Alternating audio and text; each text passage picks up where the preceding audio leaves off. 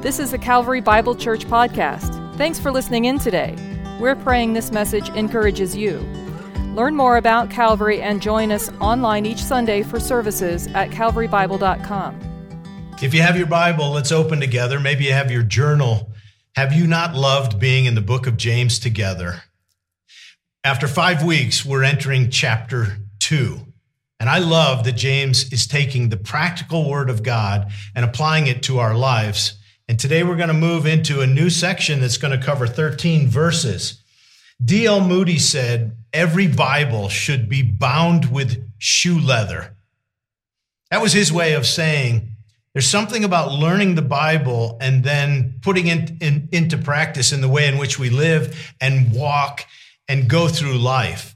So we are jumping into chapter two for a very next practical application that James wants to make to his readers.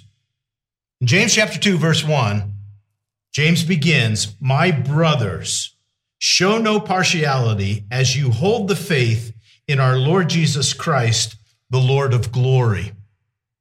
You remember perhaps last week we looked at what true religion is. And I want you to notice a phrase, maybe circle it in your journal the faith in our Lord Jesus Christ. I really believe that's synonymous with his use of the word religion in chapter 1, verse 26 and 27, pure and undefiled religion. I think he's talking about people who have a faith in the Lord Jesus Christ, who are practicing their religion outwardly in the way in which they live and again, trying to reinforce the reality that if you have faith in the Lord Jesus Christ, there are going to be obvious evidences of your life. So last week at the end of chapter one, those evidences are that we bridle our tongue, we know how to control our speech, we have a genuine concern for widows and orphans in their affliction, and we keep ourselves unspotted from the world. Without a break, because remember the Bible was written without chapter divisions originally, he goes to this next section about showing favoritism and describing that this act of showing favoritism has no place in the life of a Christian who has genuine faith in the Lord Jesus. Show no partiality as you hold faith, faith in our Lord Jesus Christ, the Lord of glory. I love that title that he gives to Jesus, the Lord of glory.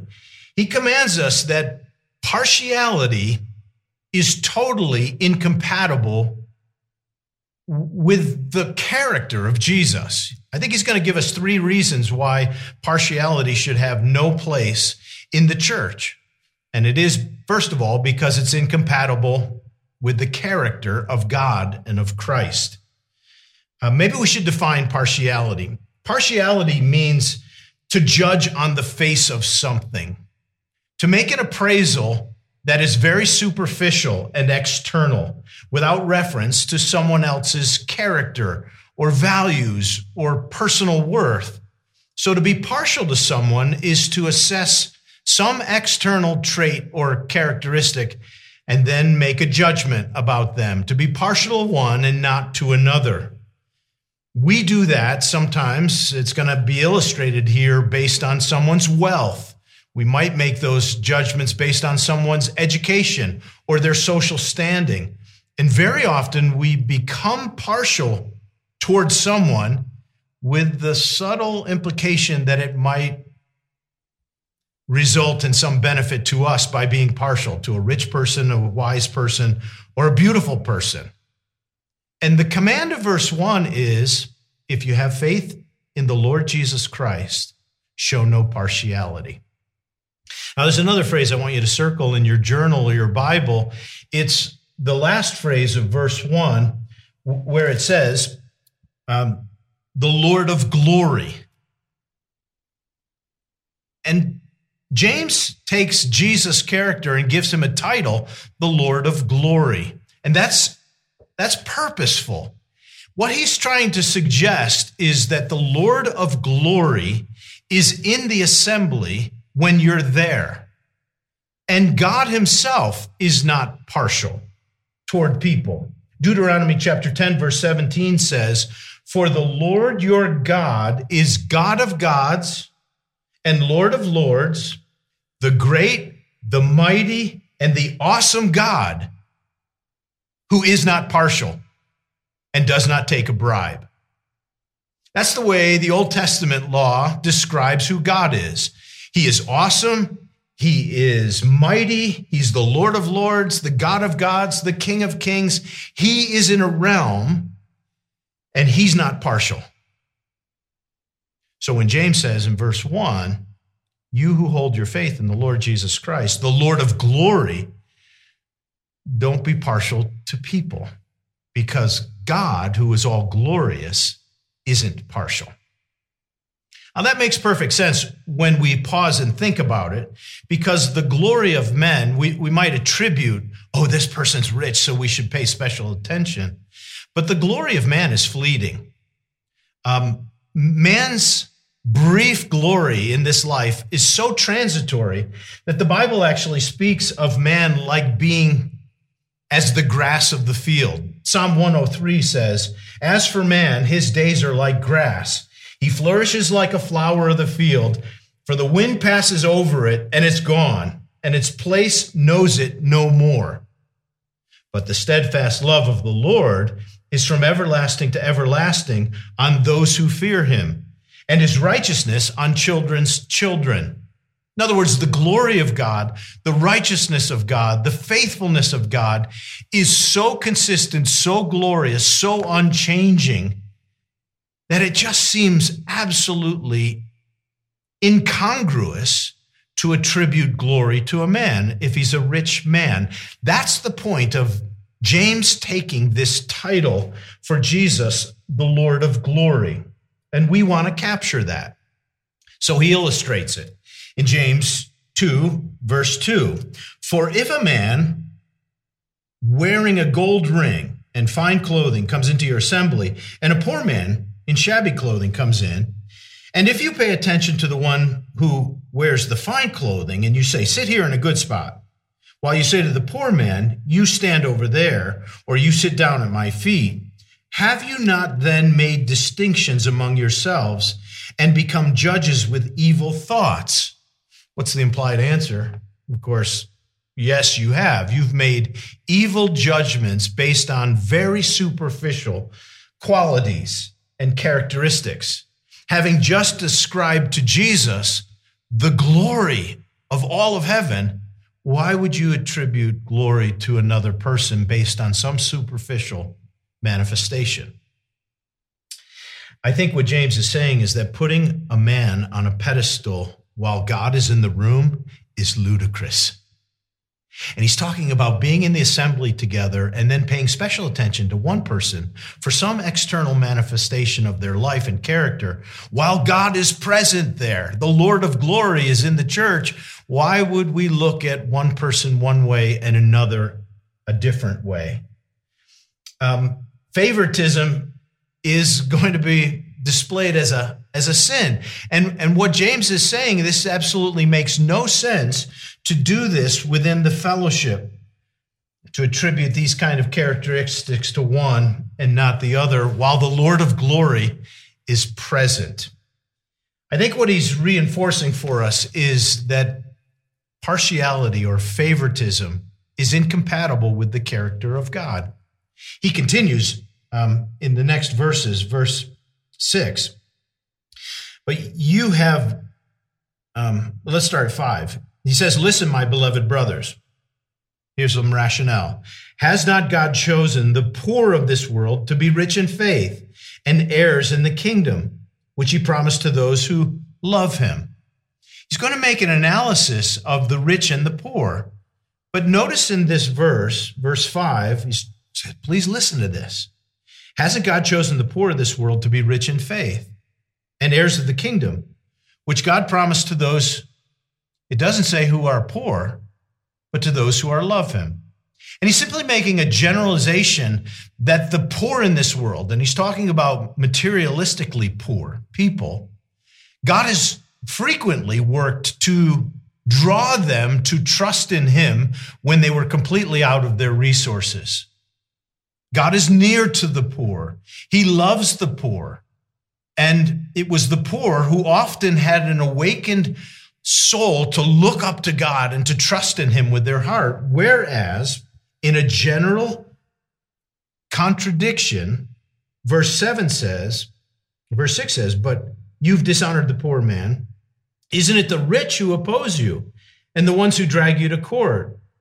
Are they not the ones who blaspheme the honorable name by which you were called? He's simply making a generalization between the rich and the poor that the poor are often in a place where they have to cry out to God because they need Him, and the rich are self satisfied that they often don't and therefore persecute the poor. God's heart has always been for the poor. In the Old Testament, he admonished his people to be caring for the poor. He brought a judgment in Isaiah chapter 3 against his people for mistreating the poor. You've devoured the vineyard, he said in Isaiah chapter 3, and the spoil of the poor is in your house. What do you mean by crushing my people and grinding the face of the poor? Isaiah said. And God loves the poor. We have to think about what's happening here. I think James is simply making this general characterization that the poor are often the people God opens their heart to trust in him. And very often, the rich are the ones whose hearts are hardened from the Lord. Paul took this up in the New Testament.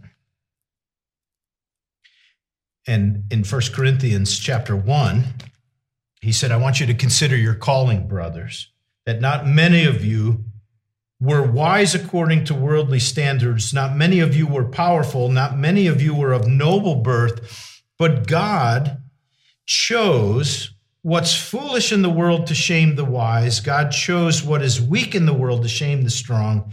God chose what is low and despised in the world, even the things that are not, to bring to nothing the things that are, so that no human might boast in the presence of the Lord. In the presence of the Lord of glory, no one boasts. God often chooses the weak, the low, the poor, the broken. I just wanted you to see that not universally are the rich ruled out of salvation or the powerful ruled out, but those who love him, as James said. So I think what he's drawing for us in these opening verses is the incompatibility of showing favoritism to people because of their social, economic standards, that God doesn't do that. And so it's incompatible with his character we could move on and just take away from this. We, we, should be sure we don't show these kind of distinctions within the fellowship where the glory of the Lord is to be prominent in our fellowship. We want our church to be about Jesus and his glory, not the glory of any other human being. In fact, I read one pastor who said, if you please God, it doesn't matter whom you displease. But if you displease God, it doesn't matter whom you please. When we come together and worship, we want to come together and make it all about the glory of Jesus. I think James was warning against a community making their gathering a focus on the glory of the transitory, fleeting glory of men. Here's someone special. The fact is, we're all on equal footing at the foot of the cross which is what he's going to say now as he talks about the second thing that partiality is incompatible with not only the character of God, but it's incompatible with the law of God. Look at verse 8. If you are really fulfilling the royal law according to the scripture, and then he names it, you shall love your neighbor as yourself, then you're doing well. But if you show partiality, you are committing sin and convicted by the law as a transgressor. You see, partiality is incongruous with the royal law of God, which he describes here as you shall love your neighbor as yourself. Love is what was to mark the new community of those who were religious, those who had pure and undefiled religion, those who said, I have faith in the glorious Lord Jesus. Then what should the community be marked with? It should be marked with a kind of love that says, I love my neighbor as myself. we've said through these weeks together in the book of James that this is really um, so familiar to the words of Jesus. It was so common for James to grab something that the Lord Jesus had said and then put it into his epistle. So here we would go to Matthew chapter 22 and we would hear Jesus say these very words to us. In Matthew 22 and verse 34, the Pharisees heard that Jesus had silenced the Sadducees and they gathered together. And one of them, a lawyer, asked Jesus a question in order to test him Teacher, which is the great commandment in the law? What's the greatest one? And Jesus said to him, You shall love the Lord your God with all your heart, with all your soul, with all your mind. This is the great and first commandment. And the second is like it you shall love your neighbor as yourself. On these two commandments depend all of the law and the prophets. If you could bring a summary to all of the Old Testament law and the prophets, it would simply be this it's the Reader's Digest edition. Love God with all your heart and love your neighbor as yourself. Well, that's exactly what James is saying. It's so incompatible with the moral law, the royal law of God to love your neighbor as yourself if we would show partiality to someone else. It's the royal law, I think, because it's the law that the King of Kings, the Lord of glory, has given to us. You shall love your neighbor as yourself. This is what Paul picked up too in Romans chapter 13 and verse 8. He simply repeated it in similar kind of phraseology. Verse 8 No one, oh no, owe no one anything except to love one another. For the one who loves another has fulfilled the law. For the commandments, you shall not commit adultery, you shall not murder, you shall not steal, you shall not covet, or any other commandment, are summed up in this word You shall love your neighbor as yourself. Love does no wrong to a neighbor. Therefore, love is the fulfilling of the law. So, both Jesus and Paul, and now James, are saying that the laws of God can be summarized in this way loving God and loving your neighbor. Now, he illustrates it in James, and he says, um, keeping the law is really important. So he carries on in verse 10 Whoever keeps the whole law but fails in one point has become accountable for all of it. Again, remember in verse 9, he said, If you show partiality, you, you're a lawbreaker. You've, you've sinned against God. Now, verse 11 For he who said, Don't commit adultery, don't murder, if you do not commit adultery but you murder, you're a transgressor of the law. Say, well, I, I've never committed adultery, but I murdered. Well, you broke the law.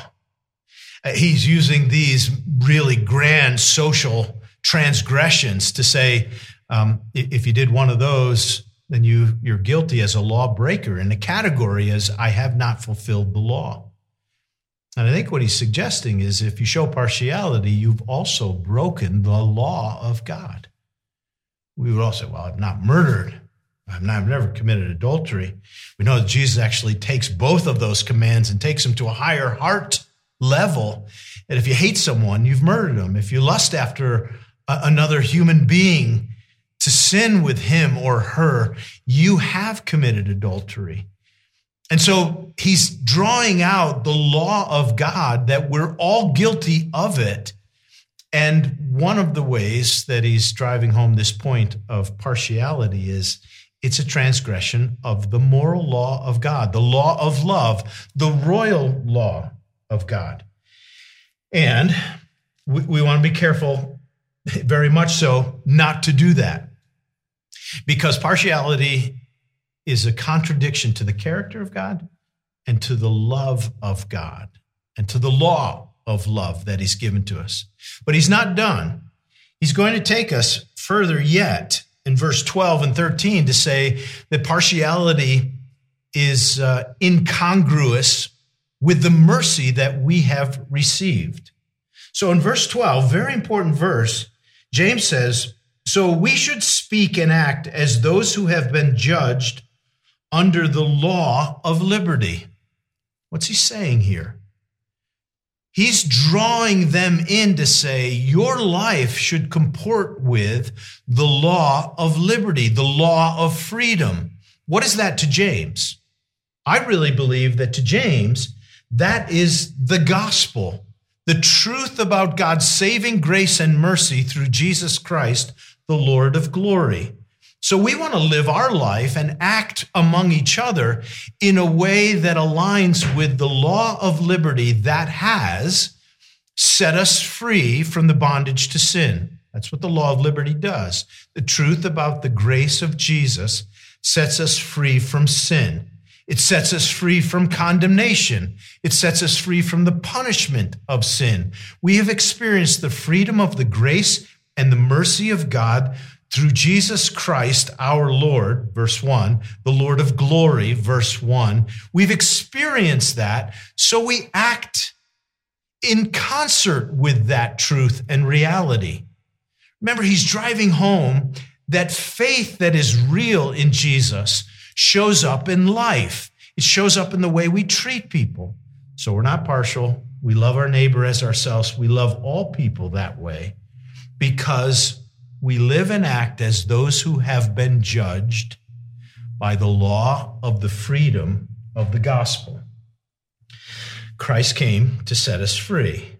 Verse 13, he says, For judgment is without mercy to the one who has shown no mercy sort of a troubling phrase unless you understand. I think what James is saying is judgment is going to come to those who don't show mercy. And that's not you because you've received mercy. You, you're, you have faith in the Lord Jesus. You have religion that's pure and true and undefiled. You've received the mercy of God. And so you're not a person who shows judgment to others without mercy. Those who show no mercy are going to be judged severely. That's not you. You've received the mercy of Jesus. Mercy triumphs over judgment. So it's simply incompatible for you to live in a way that you look at people and judge them based on their external uh, impressions and their qualifications externally. You look at people and you see them the way God sees them. Because favoritism is incompatible with who Jesus is, it's incompatible with his moral law of loving, and it's incompatible with the mercy we've received as being forgiven by Jesus.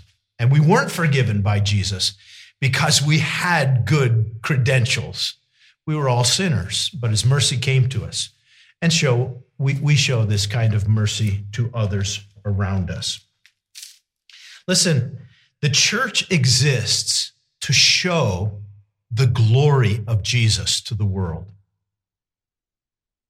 So the way we treat each other in community is a reflection of that. We treat each other with a kind of love and respect and mercy and honor within the community so that all the church is for all people, regardless of your social standing, economic status, or education.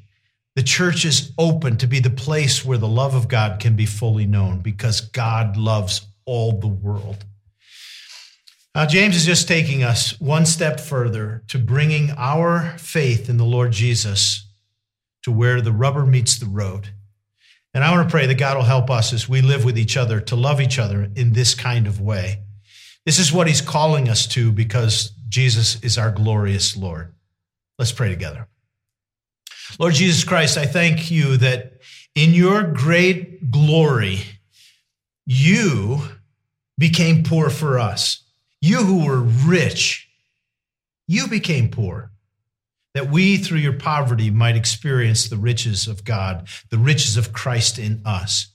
So I pray that the truths of your vision of riches and poverty might be ours, that we would never judge one another in a certain way, but that we would see all human beings around us as those who are worthy of the love and mercy of God Then I pray you'll draw our community of faith together. We who hold faith in the Lord Jesus, let us be the community of Christ centered people who love God and love others until all the world knows that you are the glorious Lord Jesus Christ. This is what we pray for together in Jesus' name. And everybody said, Amen.